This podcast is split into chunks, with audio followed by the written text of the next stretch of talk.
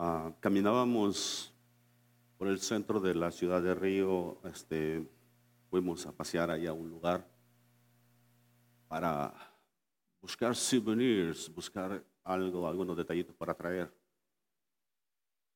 Y, en el centro de esa ciudad hay, hay de todo, hay de todo. Usted puede ver la prostitución, el lesbianismo, el homosexualismo, y, lo identifican a uno como turista, porque la gente de aquel lugar, casi todos andan en chanclas, casi todos, en chores y chanclas.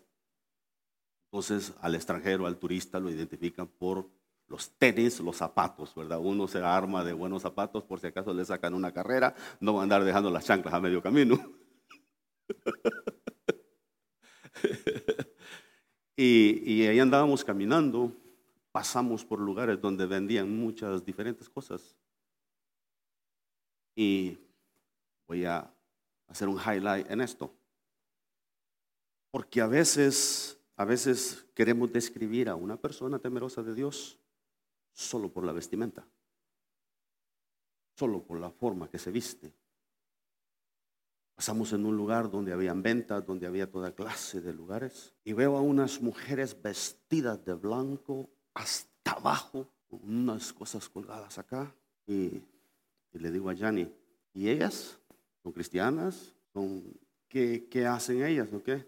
Ellas, dice, son de tal y tal estado y se dedican a la santería. Practican satanismo literalmente.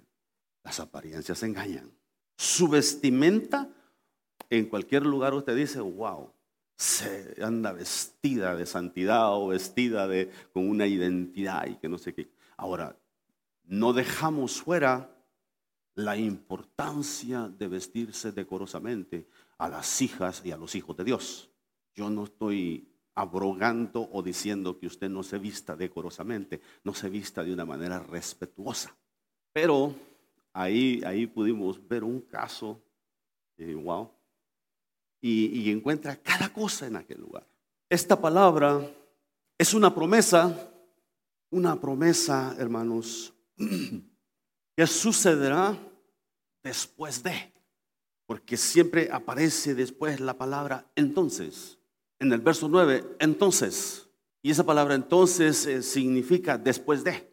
Después de cumplir, después de corregir, después de vivir de tal y tal forma viene a suceder lo que menciona el verso 11 y 12.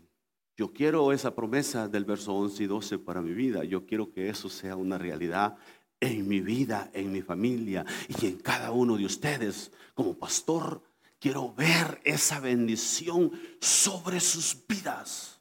Mi oración es poder ver a cada uno de ustedes lleno de la bendición de Dios, lleno de la presencia de Dios, que, pueda experimentar eso que dice su palabra. Que el Dios rejuvenezca, dice, Jehová te pastoreará siempre. Wow. Piense lo que eso significa. Piense la, la, la bendición que hay cuando Jehová te puede pastorear él personalmente, Él personalmente, ahí en tu momento difícil, ahí en tu momento de necesidad, ahí en tu momento de, de, de, de aprieto. Él personalmente esté contigo ahí en ese momento que toca estar en el hospital con alguien, en ese momento que estás ayudando a alguien en una situación de necesidad, eh, en fin, las diferentes situaciones que nos toca enfrentar, pero que Jehová te pueda pastorear siempre. Jehová te pastoreará siempre. Pero no quiero adelantarme, ¿verdad? Y darle todas las buenas noticias de un solo. Quiero más bien desarrollar el tema. Capítulo 57, capítulo 57, verso, verso 14 y 15, encontramos unos principios muy importantes. Unos principios muy importantes en, esto, en estos versículos 14 dice, y dirá, allanad, allanad barré del camino, quitar los tropiezos del camino de mi pueblo. Allanad, allanad es, es literalmente descombrar, es, es limpiar el camino, es preparar el camino. Es lo que hizo Juan el Bautista delante de Jesús. Este es aquel de quien habló el profeta Isaías cuando dijo, preparad el camino del Señor, enderezad sus sendas. Dice Mateo 3.3. Entonces este, él iba adelante preparando el camino, preparando los corazones, diciéndole, detrás de mí viene el más poderoso, detrás de mí viene uno de cual no soy digno de desatar encorvado la correa de su calzado, detrás de mí viene el que va a bautizar con el Espíritu Santo. Así hablaba el hombre más grande que ha existido, el hombre más grande que ha existido, así hablaba. Nosotros cómo deberíamos de hablar, hermano. Conmigo viene o detrás de mí viene o conmigo viene el Todopoderoso, amén. El que puede suplir tu necesidad, el que puede sanar, el que puede restaurar, el que puede hacer libre, el que puede perdonar pecados, el que puede dar vida eterna, amén. Y luego verso 15 describe dónde habita el Señor. Dios habita con el humilde, le puse yo este primer punto. Dios habita ahí donde hay este, corazones humildes, ahí donde hay sencillez de corazón. Mira, porque así dijo el alto, el sublime, el que habita la eternidad y cuyo nombre es el santo. Yo habito en la altura y la santidad. Amén. Él habita allá en ese lugar, en el trono, allá en el tercer cielo, allá donde es adorado por la eternidad. Día y noche los querubines alaban, adoran, bendice en el nombre del Señor. Dice su palabra que estos seres vivientes que tienen seis alas, dice que con tres cubren su rostro, con, con, dos alas cubren su rostro, con dos cubren sus pies y con las otras dos están volando y diciendo, Santo, Santo, Santo es el Señor Dios Todopoderoso y toda la tierra está llena de su gloria, dice. Es algo tremenda la, la, la, la revelación que da ahí en Isaías capítulo 6. ¿Por qué ahora usted ve un personaje con seis alas? Se le hace fuera de orden porque jamás hemos visto cosas semejantes, ¿sí? Pero en el cielo, eh, prepárese para ver cosas diferentes, ¿saben? Pero ahí tiene todo un propósito. Además, da el propósito. Dice que con dos cubren su rostro porque están delante de la gloria de Dios.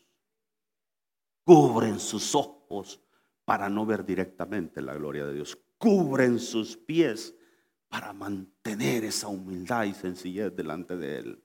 Ahí da los propósitos y todo. Entonces, dice, yo habito en la altura y la santidad y con el quebrantado y humilde de espíritu para hacer vivir el espíritu de los humildes y para vivificar el corazón de los quebrantados. ¿Qué tal?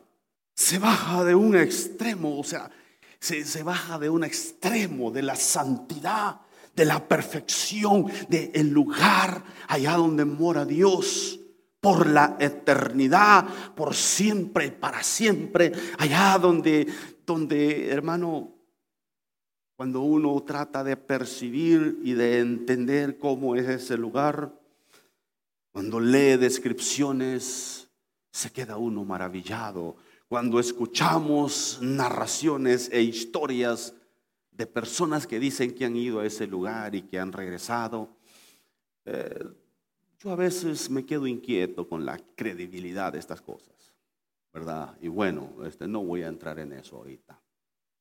Pero hay cositas a veces que sí, sí no tienen nada que ver con la realidad de la palabra. Entonces, está en ese nivel, yo habito, dice, en ese nivel pero luego se baja a otro nivel, en la santidad, en la altura, en la grandeza, en la majestad, en lo máximo, lo máximo que pueda. No se compara, hermano, no se compara con la gloria de los desfiles de carpeta roja que hacen los artistas de Hollywood. No se compara, hermano, con la inauguración del nuevo rey de Inglaterra y todos los honores y todo lo que, la gloria que ellos desfilan, no se compara en ese nivel allá arriba. Pero luego dice que habita también en lugares humildes, en lugares sencillos, en lugares completamente opuestos a lo sublime, a lo alto, a lo santo. Dice que habita con, ¿me ponen el versículo por favor? 57, 15. Observe, observe, yo habito, dice en la altura, en la santidad, pero luego también con el quebrantado de corazón y humilde de espíritu. ¿Cómo describimos a una persona quebrantada de corazón? ¿Cómo describimos a una persona que se presenta no en sus méritos, no en su, en su justicia o en cuán bueno soy o cuán hermoso estoy, sino se presenta eh, eh, una persona quebrantada de corazón, la encuentra en Lucas 18. Lucas 18, no se lo describo así rápidamente y se lo parafraseo. Lucas 18 presenta dos personajes, dos personajes, un publicano y un religioso, un fariseo. Ambos se presentan delante de Dios. Uno comienza a darse baños de pureza y a decir, Dios, te doy gracias porque no soy como los demás impíos, los demás pecadores, los demás y todo esto. Señor, te doy gracias porque eh, ayuno tres veces a la, ayuno dos veces a la semana, doy diezmo de todo lo que recibo. Señor, te doy gracias y todo eso, decía esta persona. Es más, no soy ni como este delincuente que está aquí a un lado mío. y luego el otro personaje que está ahí, él representa a esa persona quebrantada de corazón. Él representa a esa persona. Él no llega diciendo, Dios te doy gracias. Ahora, no es que no tenía gratitud en su corazón y no tenía acción de gracias, sino que antes de eso Él está reconociendo reconociendo su necesidad, su impureza, reconociendo la verdadera condición de él y le dice, Dios, se propicio a mi pecador. ¿Sabe lo que eso significa? Ten misericordia de mí, perdona, limpia mis iniquidades, limpia mis pecados, porque yo no puedo limpiarme solo. Yo reconozco, tuvo la humildad para reconocer su condición, para reconocer su condición. Y ahí quebrantado delante de Dios, Jesús describe y dice, de cierto os digo que aquel que es la otra persona le apuntaba como un delincuente, como un ladrón, salió del templo justificado antes que el otro. Yo habito con el quebrantado de corazón. Con razón Jesús dijo, en las bienaventuranzas, bienaventurado los pobres en espíritu, bienaventurados. Porque la única forma de ser salvo, la única forma de recibir perdón y de ser transformado es reconocer nuestra condición como pecadores y reconocer que el único que puede perdonarnos y darnos vida nueva se llama Jesús. La única manera. La gente trata por medio de su religión, la gente trata, yo me quedé sorprendido cuando fuimos a este lugar, Cristo Redentor que le llaman. Es una de las siete maravillas del mundo. Ahí usted, usted va a ver el católico, hermano, pero haciendo un culto, ahí agarran un su lugarcito y están ahí, hermano, haciendo culto a esta imagen, a este, a este, a esto que tienen ahí. Los demás fuimos y nos tomamos la foto, hermano. Fuimos y nos tomamos la foto, vimos el lugar y ahí de pasadita nos subimos al helicóptero para darle la vuelta todo el, eh, para disfrutar el viaje un poquito más. No me quedé con las ganas ahora. Otras veces me había quedado con las ganas de subirme al helicóptero en otros lugares. Aquí, ahí lo hicimos. Tiempo hermoso que tuvimos.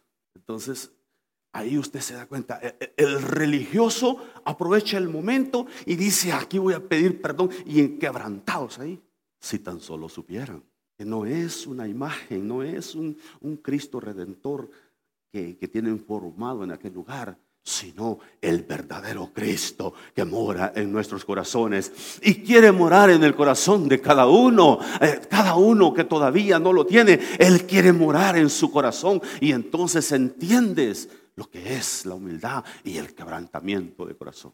Reconoces quién es Dios y quiénes somos nosotros en verdad. Entonces no nos queda más que quebrantarnos delante de Él y pedirle perdón.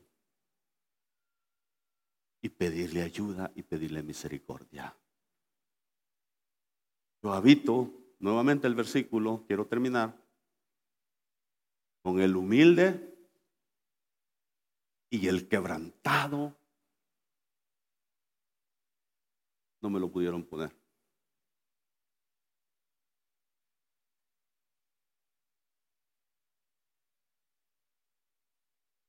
Pidiendo 57, 15. El mismo que acabamos de ver. Dice, yo habito en la altura y la santidad y con el quebrantado y humilde de espíritu. Para hacer, o sea, lleva un propósito.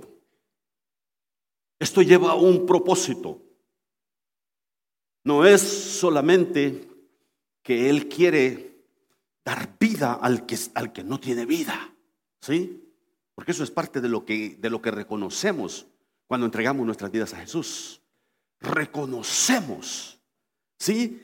Que no tenemos vida, que no podemos salvarnos, que no podemos obtener el perdón de nuestros pecados, que no podemos ser redimidos de ninguna otra manera. Y entonces reconocemos y dice que Él habita con el quebrantado y humilde de espíritu con un propósito para hacer vivir el espíritu de los humildes. Cuando Jesús dice, bienaventurados los pobres en espíritu, porque ellos recibirán.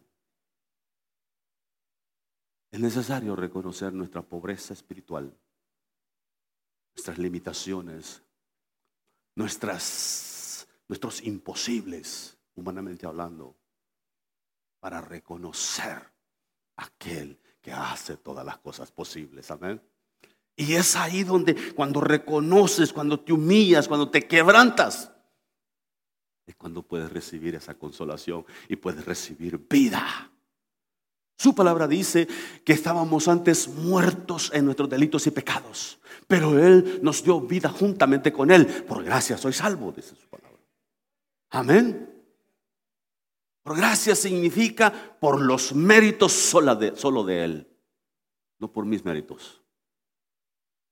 La gracia, Él es el que nos la está atribuyendo a cada uno de nosotros. No la mereces, no la merezco, pero a Él, a Él le place darnos de su gracia. Amén. Cancélalo, hermano, apriétale el pescuezo.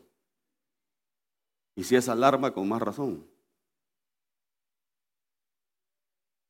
Gloria a Cristo, hermano. De seguro han de estar llamando desde el cielo, porque de otra manera.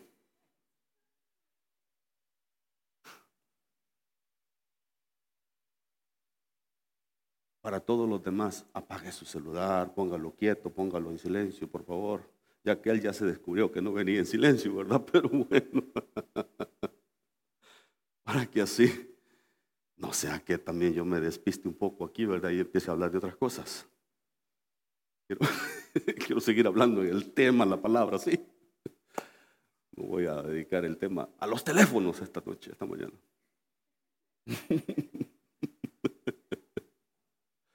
Gloria a Dios. Vamos a continuar.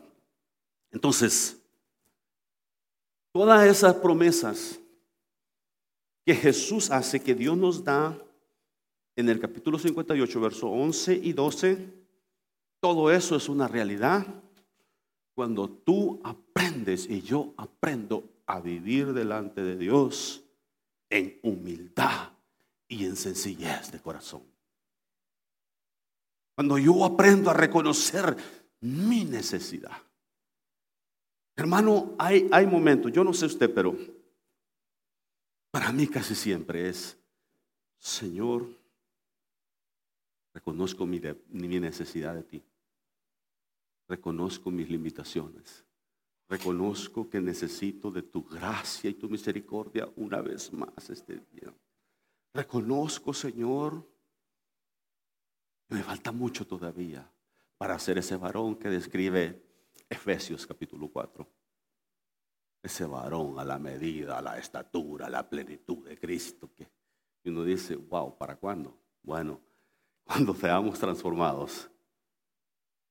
Vivimos para Cristo, permanecemos en Cristo y cuando seamos transformados, amén, ahí se cumplirá completamente esa palabra. Ahora, no es para que usted deje de persistir y seguir adelante buscando, buscando la santidad, buscando este, la, la perfección, si podemos de alguna manera así decirlo, en el Señor. Es de seguir adelante buscando eso con todo su corazón. Pero ah, reconocemos nuestras limitaciones aquí mientras estemos en este, en este mundo. Amén. Vamos a, vamos a continuar. Isaías 58, verso 1 y 2.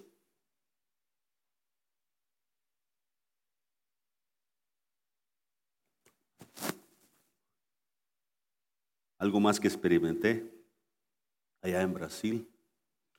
Nunca me había tocado predicar con un traductor que me fuera siguiendo atrás. Entonces por ratos lo llevaba encarrerado al pobre Yanni pero no se me hizo tan difícil como pensé.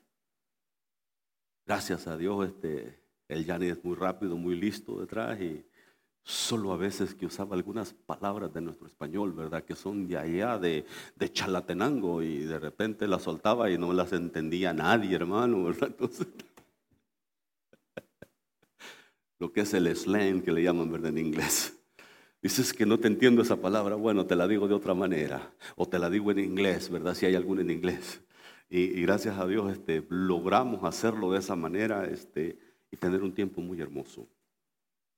58, verso 1 y 2 dice, clama a voz en cuello. Este es, este es el llamado a los siervos de Dios. El llamado a todos aquellos que predicamos y enseñamos la palabra, predicamos a la congregación, estamos al frente, enseñas en un grupo familiar, estás al frente de un grupo familiar, enseñas en una clase eh, con los niños, estás al frente de ese grupo de niños, eres responsable de enseñar la palabra de Dios. E-, eres responsable de desarmar, de, de desbaratar todo argumento religioso, todo, todo, toda imagen de apariencia solamente. Toda hipocresía religiosa. Este segundo punto yo le llamo la hipocresía en medio del pueblo. Observa lo que dice. Clama a voz en cuello, dice, no te detengas, alza tu voz como trompeta y anuncia a mi pueblo su rebelión y a la casa de Jacob su pecado.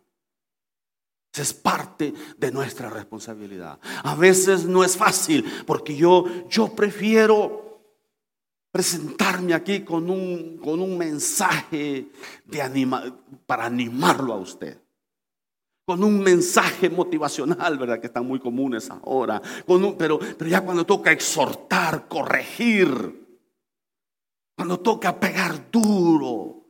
Hermano, pero tenemos que hacerlo también. Con la unción y la gracia del Espíritu Santo tenemos que dar esa palabra. A veces es pura exhortación. A veces parece que te están cintareando uno tras otro. Y dice, ay, ya, pastor, ya, ya pegó duro ahí.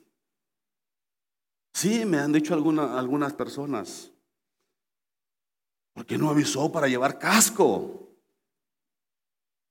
No lo necesita. De todos modos ya tienen una experiencia tremenda. No necesita ni el casco, hermano. Yo me quedo sorprendido la manera que la gente se hace los quites. ¿Sí? Me quedo impresionado. Están sentaditos, mire, aparentemente escuchando. Y hasta se cruzan de la pierna, así que están escuchando. y están con una facilidad tremenda de, dejando pasar por encima de ellos esa palabra pajulana, esa palabra pajulano, esa palabra para no sé quién. Y todas se hacen los quites. Y salen vacíos y dicen, no, pues a mí no me dijo nada. Pues claro, si se agachó en todas y todas se las dejó pasar a alguien más. Ese es para el hermano Hernández, ese es para, para, los, para las hijas del hermano Hernández, ese es para, para el hermano Raúl, ese es para alguien así. No necesita casco porque sabe cómo agacharse. Observa lo que dice esta palabra. Dice que anuncie a mi pueblo, dice su rebelión, y a la casa de Jacob su pecado su pecado. ¿Y cuál es ese pecado? Próximo versículo. Que me buscan cada día y quieren saber mis caminos como gente que hubiese hecho justicia y que no hubiese dejado la ley de su Dios. Me piden justos juicios y quieren acercarse a Dios. Mire, estos capítulos de Isaías son los capítulos donde habla del verdadero ayuno, de lo que es el verdadero ayuno. Esta gente se apartaban y hacían ayunos. Pero dice que dentro del mismo ayuno estaban ahí con el dedo acusador. Estaban ahí con el látigo para latigar a alguien. Estaban ahí acusando a su, a su semejante. Estaban ahí siempre juzgando a la otra persona y diciendo, aquel es peor, aquel es peor, aquella es peor. Entonces una hipocresía religiosa. Y eso es lo que tenía que denunciar el profeta Isaías.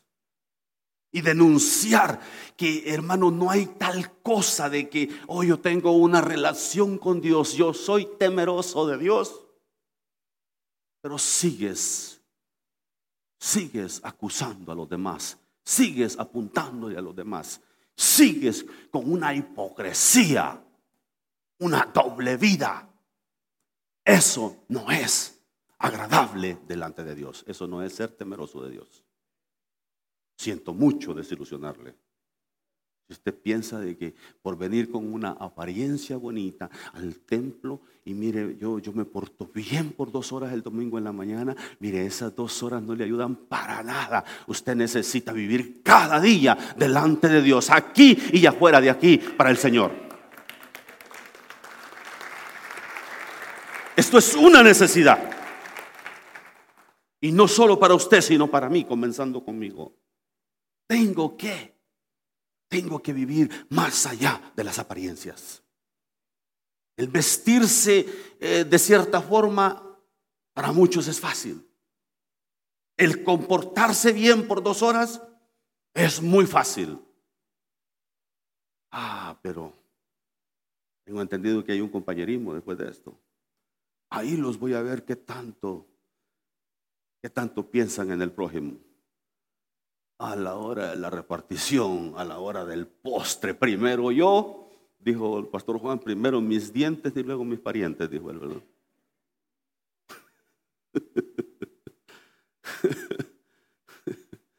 primero yo, después yo, y por tercero también yo. Parece yo, yo.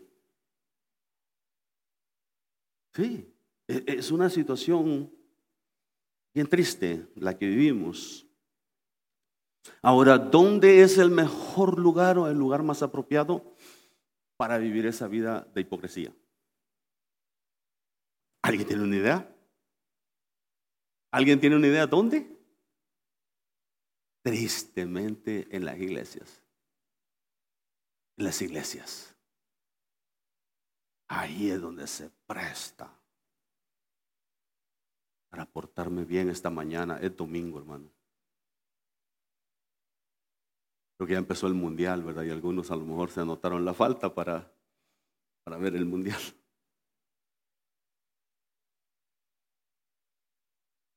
Es ahí donde venimos. Y, algunos vienen bien arregladitos, bien presentables. Dice uno, wow, te desconozco, Mosco, dice.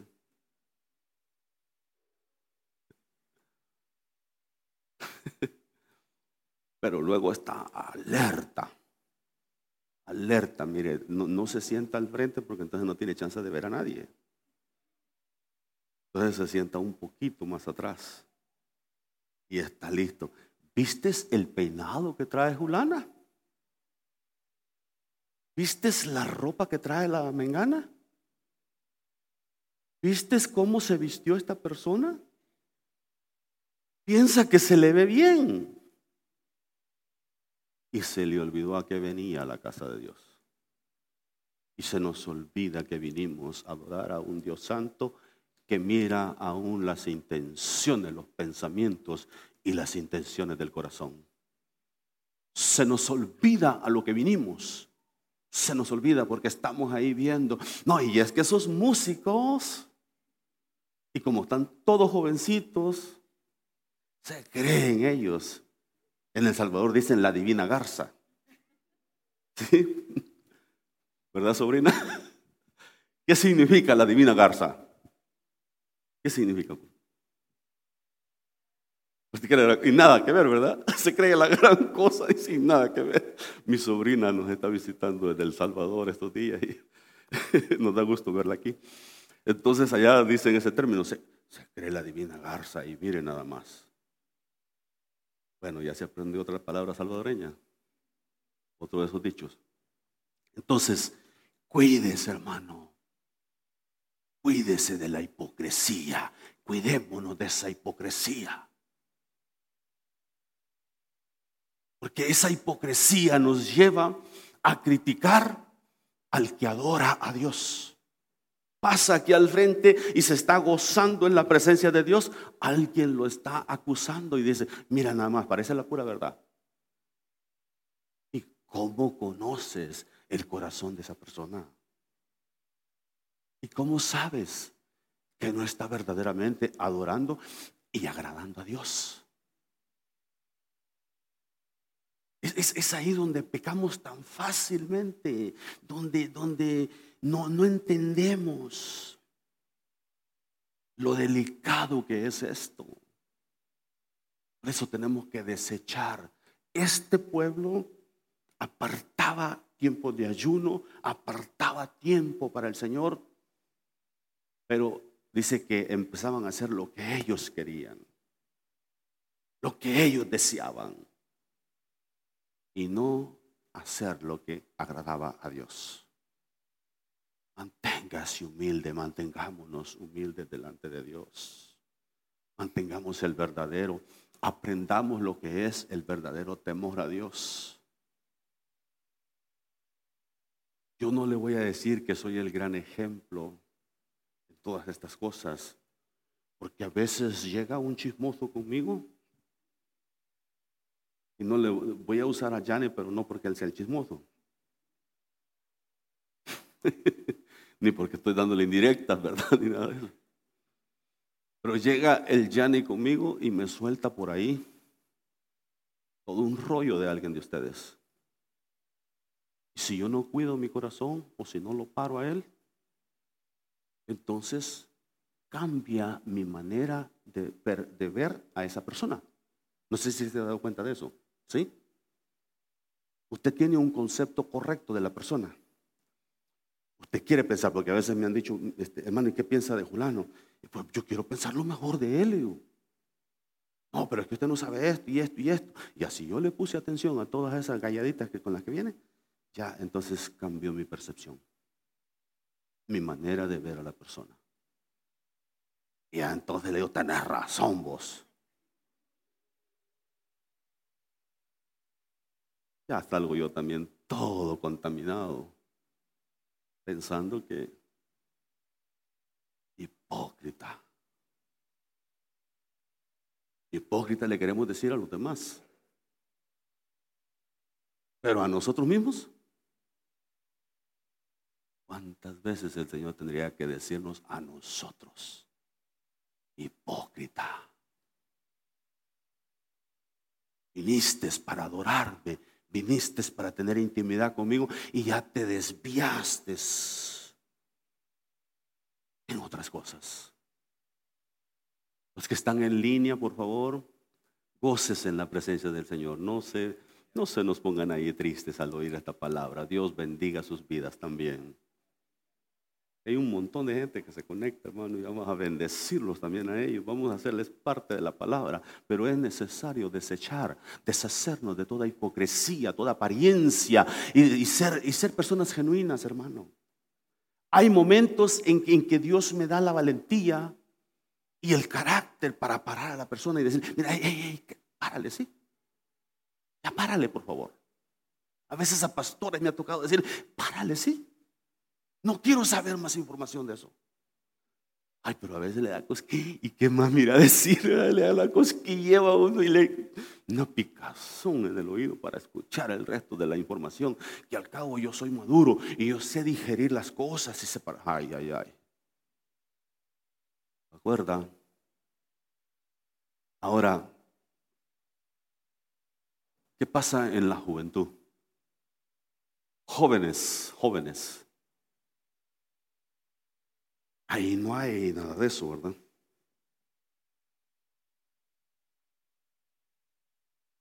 Todo perfecto con la juventud. No hay envidias a veces. No hay a veces controversia ahí. Hay que se cree no sé qué. ¿Sí? Sí, y que se arregla de tal forma y que se pinta los cabellos. Déjelo, hermano, déjelo. Con tal que no se pinte de morado, esos colores feos, ¿verdad? Que aparecen por ahí. ¿Sí? Dale gloria a Dios, hermano. Dale un aplauso a Cristo.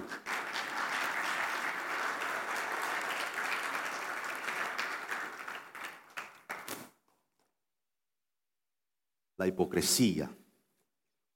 Verso 3 y 4 Versos 3 y 4. Este es el tercer punto. Porque dicen, ayunamos y no hiciste caso. Están reclamándole a Dios.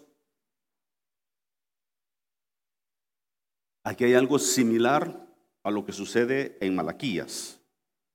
Malaquías, Dios, Dios le dice, el hijo honra al padre, ¿sí? Y el siervo a su señor. Si yo soy señor, ¿dónde está mi honra? Dice el Señor. Y entonces el pueblo le responde, y vosotros dijisteis, ¿en qué te hemos deshonrado? ¿Sí? Y luego continúa confrontándolos. El Señor en, en ese libro de Malaquías, pequeñito el libro, pero fuerte para enfrentar la condición de aquel pueblo en aquel momento. Y déjeme decirle, hoy vivimos tiempos difíciles, tiempos de mucha hipocresía dentro de la iglesia, tiempos de mucha religiosidad dentro de la iglesia. Hay gente, hermano, que vive de puras apariencias. Cuando me los encuentro afuera, ni Dios le bendiga, hermano. Que no se vayan a dar cuenta que soy cristiano. Dijo un pastor sin vergüenza por allá, por allá. Dijo, yo les he enseñado, dijo, que a la hora de saludar, dijo, nomás le hagamos así, dijo, así. Dijo, ¿cómo te va, cuate? ¿Cómo estás? ¿Cómo estás, cuate? Que no Dice, nada de hermano, nada de hermano. Dijo, porque algunos de ellos, dijo, como que se agüitan ahí, dijo, en su negocio, en, su, en el mercado, en su puesto de venta, en la empresa donde están, como que se agüitan, que le diga, Dios te bendiga, hermano. Entonces, ¿cómo estás, cuate? ¿Cómo te va, cuate? El pastor, y no le digo nombre porque usted lo conoce, es de por allá bien lejos. Digo yo, si el sinvergüenza anda así, ¿cómo andarán los chivos que tienen en tu iglesia? Ya no le dije ni ovejas. Si él anda así, Yo entiendo de que no vas a andar ahí tampoco predicando, predicar en el trabajo y todo eso. Yo entiendo eso. Pero dé el mejor testimonio. Pero si, si se encuentra con alguien, salúdelo, hermano, y dígale, Dios te bendiga, hermano, me da gusto verte, saludarte, ¿sí? Pero, cuate, ¿cómo te va, cuate? Sí, que si le empiezo a decir cuate por ahí, ya, ya sabe dónde está, aprenden esas mañas por ahí. Entonces, observe que te dicen, porque dicen ayunamos y no hiciste caso. Le están reclamando a Dios. Le están reclamando a Dios. Ayunamos y no tuvimos respuesta. Ayunamos y no, y no llegó por lo que yo ayunaba. No sé si en algún momento ha hecho algo así. Le digo lo siguiente, muchas veces nos metemos en ayuno y oración y dijo, dijo Henry, hacemos huelga de hambre. En vez de un tiempo en la presencia de Dios genuinamente.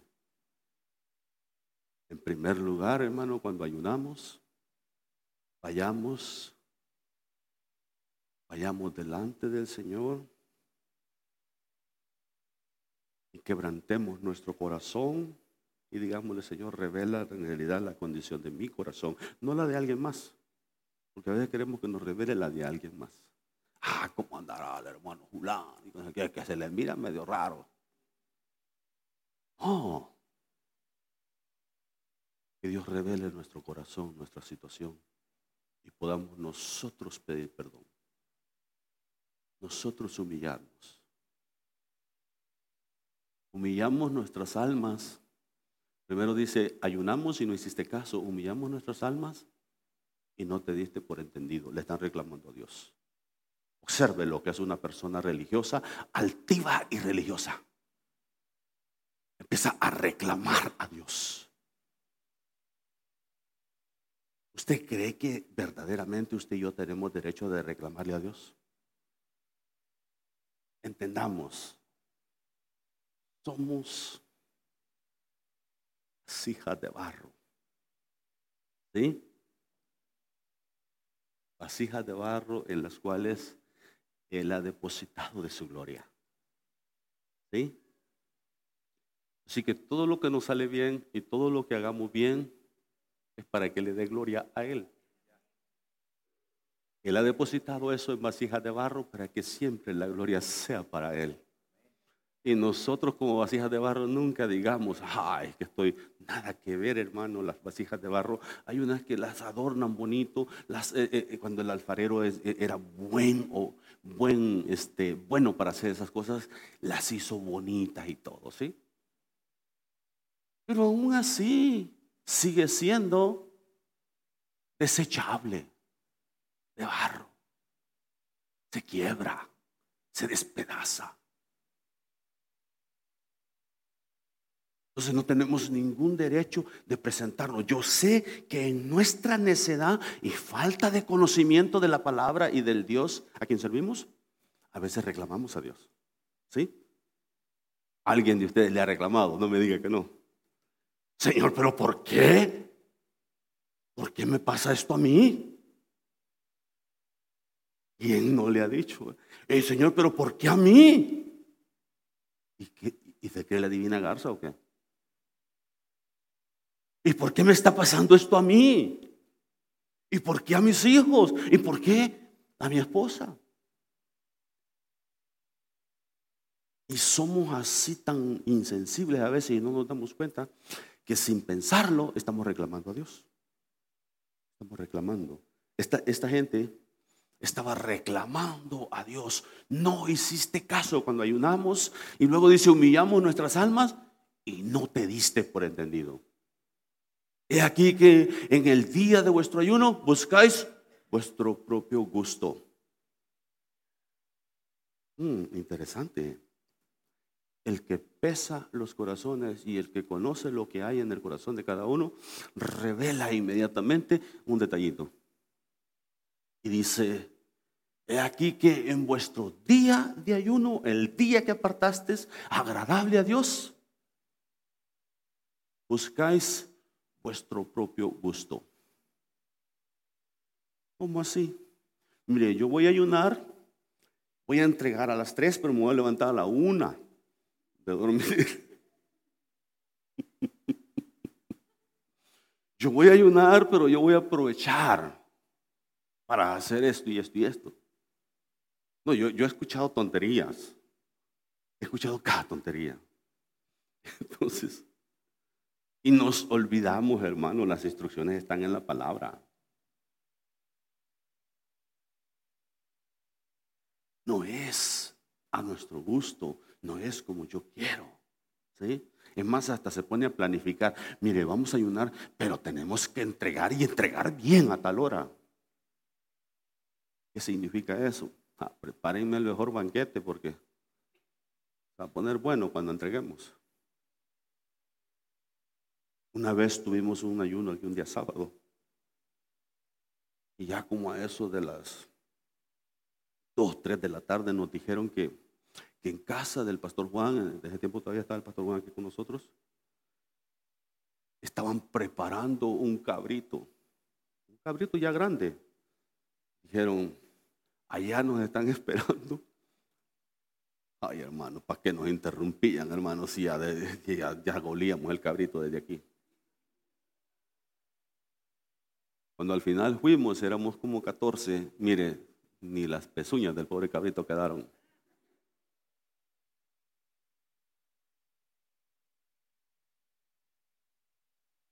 Así somos. Y queremos todavía reclamarle a Dios. Y decirle, no te diste por entendido. ¿Cuántas personas a veces? Es que a mí no me escucha Dios. A usted lo escucha Dios, pero a mí no. ¿Sabe lo que está diciendo esa persona? Usted es hijo y yo no. Porque a sus hijos los escucha su padre y conoce la voz de sus hijos. Amén. Mis ovejas oyen mi voz y me siguen y yo les doy vida eterna. Amén. ¿Sí? Conocen la voz de su pastor, dice la palabra, ¿sí? Y está hablando del pastor de los cielos ahí. Entonces, cuando alguien dice, a usted lo escucha, pero a mí no, como que está diciendo algo más ahí. Lo que pasa es que la gente no, no, no, no recapacita lo que está diciendo. Usted es hijo de Dios, pero yo no. Yo le digo, sí, a mí me escucha. Y si usted también se conecta, también lo puede escuchar a usted. Pero a veces ponemos esas barreras, esos límites ¿Me pones el versículo de nuevo? Esa parte última. Y oprimí, oprimís a todos vuestros trabajadores. Allí nos está hablando ya de personas que están en posición. Puede ser el dueño de la empresa, puede ser el administrador en una área de una empresa. Puede ser, hermano, alguien que apenas comienza a levantar su propio negocio y tiene una o dos personas trabajando para él. Esto se manifiesta en diferentes, diferentes eh, escenarios. Y dice ahí que en ese mismo día oprimís a, todos vuestros trabajadores. Próximo versículo, el 4. He aquí, observe, he aquí que para contiendas y debates ayunáis, y para herir con el puño inicuamente, no ayunáis como hoy, para que vuestra voz sea oída en lo alto. Esa es la realidad de muchas personas. Yo quiero que aprendamos en esta serie lo que es verdaderamente el temor a Dios. Que dejemos de ser religiosos de apariencia. Que dejemos toda hipocresía y apariencia religiosa. Y que aprendamos a quebrantarnos y a vivir delante de Dios en un temor verdadero, en un temor genuino a Dios. Y cuando esto suceda, va a suceder Le voy a leer nuevamente porque vamos a seguir después con esto, pero se lo voy a leer. Entonces sucederá lo que dice el verso 11 y 12. Jehová te pastoreará siempre. Vas a poder decir, no solamente recitar de memoria, Jehová es mi pastor y nada me faltará, sino que vas a poder vivir bajo el pastoreo de él. Dice, Jehová te pastoreará siempre y en las sequías saciará tu alma. Aunque lleguen momentos de sequía y de hambre espiritual, Él promete saciar tu hambre, saciar tu sed. Amén. En momentos de sequía saciará tu alma y dará vigor a tus huesos. En mi edad, yo necesito eso cada día, hermano. ¿Sí? Que Él me dé vigor a mis huesos. Que Él me rejuvenezca. Hubo un día allá en Brasil que caminamos, al final del día caminamos como nueve millas, nueve millas, algo así. El reloj me andaba marcando y, le di varias vueltas al asunto ahí. Llegué al lugar donde nos estábamos quedando, contento que había aguantado agradecido con Dios porque todavía me dan las fuerzas. Pero buscando dónde acostarme, dónde recostarme. Lo bueno es que habían hamacas ahí y ahí, mire, se queda dormido uno rapidito. Pero antes un buen banquete, porque no nos perdíamos un tiempito de comida. Eso es bueno. Juliana le da risa. Entonces, dará vigor a tus huesos. Yo necesito que el Señor cada día dé vigor a mis huesos. Yo necesito, ahora es importante por supuesto, alimentarse apropiadamente, hacer ejercicio, salir a caminar. Si ya no puede correr, pues camine. Me dijo un pastor el otro día, mire, es que yo ya no puedo correr. Me dijo, pues yo todavía, le digo, todavía hago el mate. Y corro ahí poquito y me pongo al jogging, que dicen en inglés, ¿verdad? Al trote ahí despacito. Dice, ¿de verdad todavía puedes? Le digo, sí, un poquito. Entonces, Él dará vigor a tus huesos. Y cuando Dios hace estas cosas, que Él te pastorea y Él da vigor a tus huesos, entonces serás como huerto de riego y como manantial de aguas cuyas aguas nunca faltan. Mire hermano, hay lugares en este, en este mundo donde hay este, así huertos de riego. Conocí el Parque Nacional de Uruapan en una ocasión. Un río pasa por en medio. Un lugar hermoso. Un lugar donde los árboles están hermosos, reverdeciendo, siempre floreciendo y dando sus frutos siempre, porque no les falta el agua. Así como esos árboles somos nosotros. Cuando Él nos pastorea, cuando Él nos apacenta, cuando Él renueva nuestros huesos, entonces dice, serás serás como huerto de riego. Vas a dar fruto. Amén. Vas a ser fructífero. Vas a ver la bendición de Dios.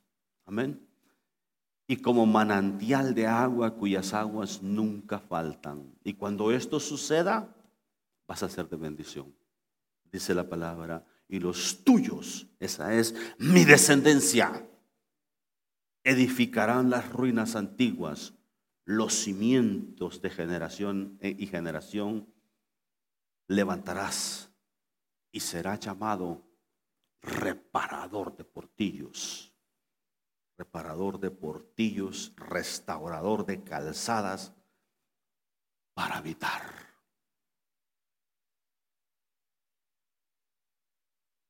Hermosos dos versículos para dar todo el sermón de ahí. Pero es necesario, hermano, leer todo el contexto para poder entender a quién le está diciendo.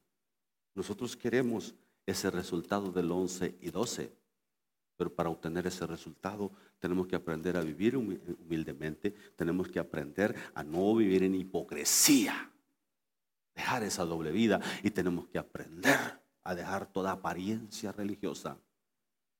Y entonces, y entonces dice, el Señor se va a manifestar a tu vida.